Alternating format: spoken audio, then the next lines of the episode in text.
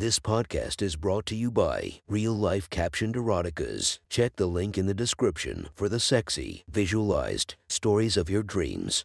Today's episode is brought to you by Sexy Short Stories. Link in the description for your quick and mischievous stories.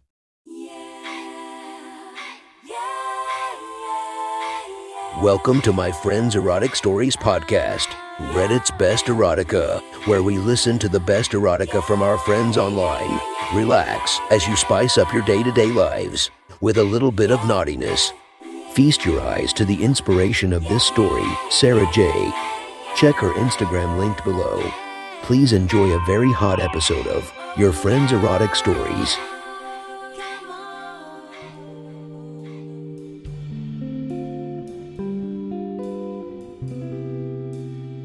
The next story is posted by author M. Spectre twenty twenty. From r slash erotica, the title of this post is Sleeping with the Enemy. Sit back and enjoy the story. I'd be lying if I said that I trusted any of what Alina had said during our meeting. After all, she was still my adversary's wife. However, this was an opportunity that was far too good to pass up. The bullet had gone into my left shoulder and ricocheted off the bone. A point three oh caliber cartridge. A point three oh caliber was what killed Benjamin Bugsy Siegel back in the nineteen forties. The grotesque-looking scar was a sort of macabre parting gift courtesy of Charlie Duren. Honestly, I was lucky to still be able to use my arm, but I could remember ever so vividly just how and when it happened. It came flooding back to me in real time like some kind of on-demand video playback. The sound of the rain combined with the hustle and bustle of city nightlife.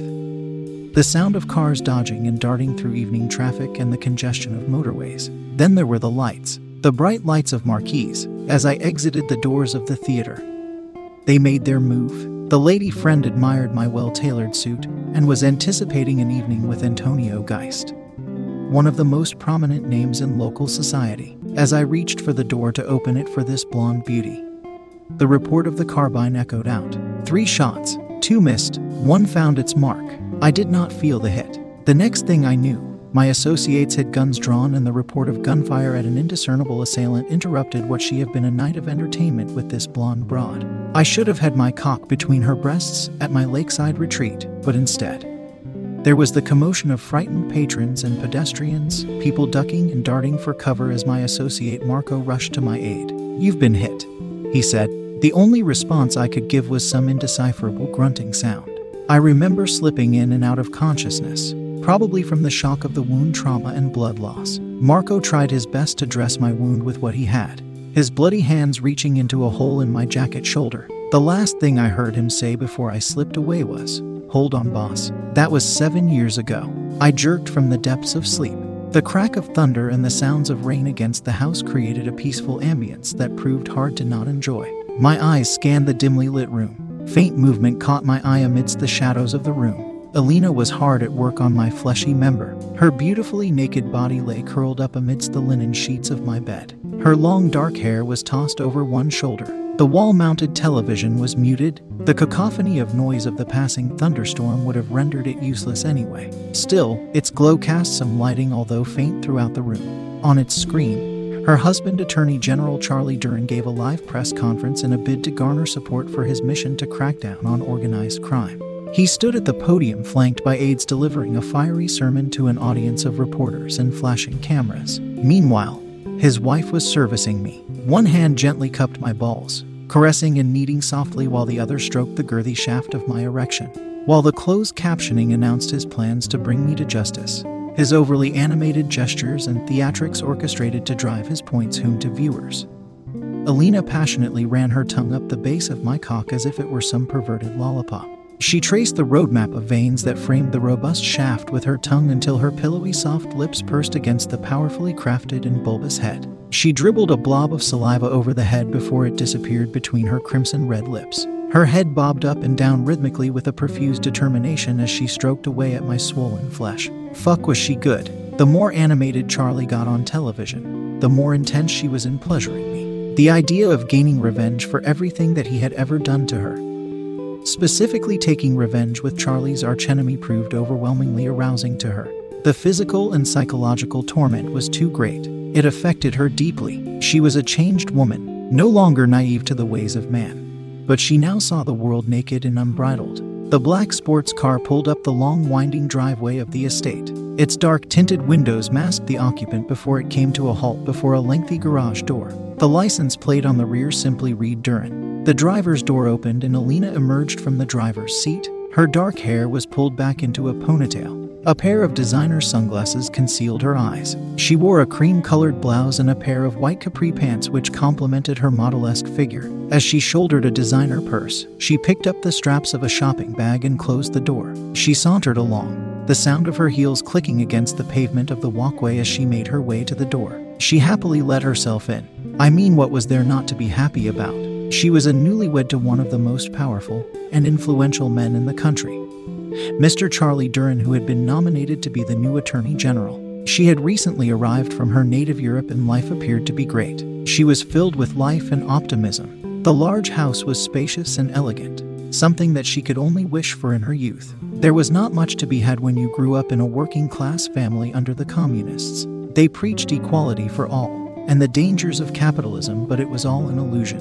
While high-ranking members of the party indulged in luxury goods in abundance, the working-class families toiled and labored for the crumbs. She was far removed from the small mountain village with the little house that accommodated her, her parents, and her three sisters. Alina Kirishenko became a celebrity in her village when the news arrived that she was attending the prestigious university in the capital and that she would marry Charles Duren, the acting Solicitor General of the Justice Department. As she set her shopping bags down, she called out for Charlie. No answer, babe, she called out, looking in search of her husband. She peered into the living room. No sign of him. Maybe the kitchen. Nope. She curiously looked around in search of Charlie. Where could he be? Then a faint sound caught her attention from behind and she turned to head towards his office. The sound slowly began to grow more and more frequently. She curiously reached for the door, which appeared to be closed, but it did not fully seat. As she pushed the door open, she was greeted by the sight. There was her husband, balls deep in the maid. The college-age girl was bent over the solid oak desk. A cloth gag was tied around her mouth in an attempt to muffle and silence her moans. Her dress had been hiked up and her bare ass full and round absorbed the brunt of Charlie's thrusts. His hands held a firm grasp of her waist as he balanced himself on one foot, which was perched firmly on the floor, and his other bracing himself, bent on the surface of his desk. The strange noises she had heard was the creaking of the oak desk as it absorbed the energy of Charlie's thrusts into the maid. Alina stood frozen in silence and disbelief. She was devastated. Charlie hadn't noticed his young bride in the doorway. His thrust slowed as he released his grip on her hips and one hand reached down and secured his penis. He slowly extracted his being from the wet fleshy sheath, her juices beginning to run down the insides of her legs. He began to stroke himself in anticipation of finishing quick before Alina gets home, he whispered, smacking the girl on her ass. She began to gyrate her hips rhythmically while she remained bent over the desk. Fuck. He grimaced as he began to stroke harder. Finally, he had all he could take and he climaxed. The splurt of fluid exited his erection and splattered across the maid's fleshy buttocks. Alina was heartbroken and devastated. That vivid memory of the first time she caught Charlie being unfaithful played over and over again in her mind like a broken highlight reel. It all fueled her. The infidelity, the lies, the abuse, the threats. It rang deep within her until finally, she felt that she had nothing left but revenge. There was only one person she could think of who could get at Charlie so deeply that it would completely destroy him. And that man was Antonio Geist.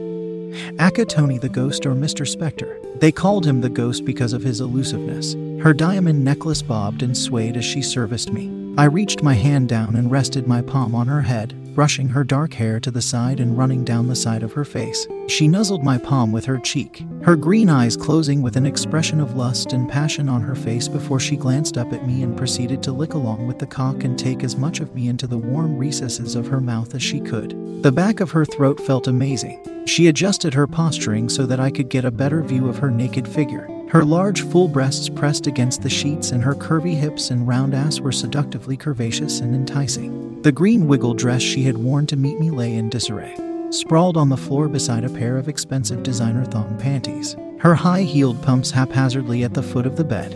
Hell hath no fury as a woman scorned, I mused in a low tone as I observed Alina's activity. She replied with an exaggerated slurping sound as she stroked the base of my erection.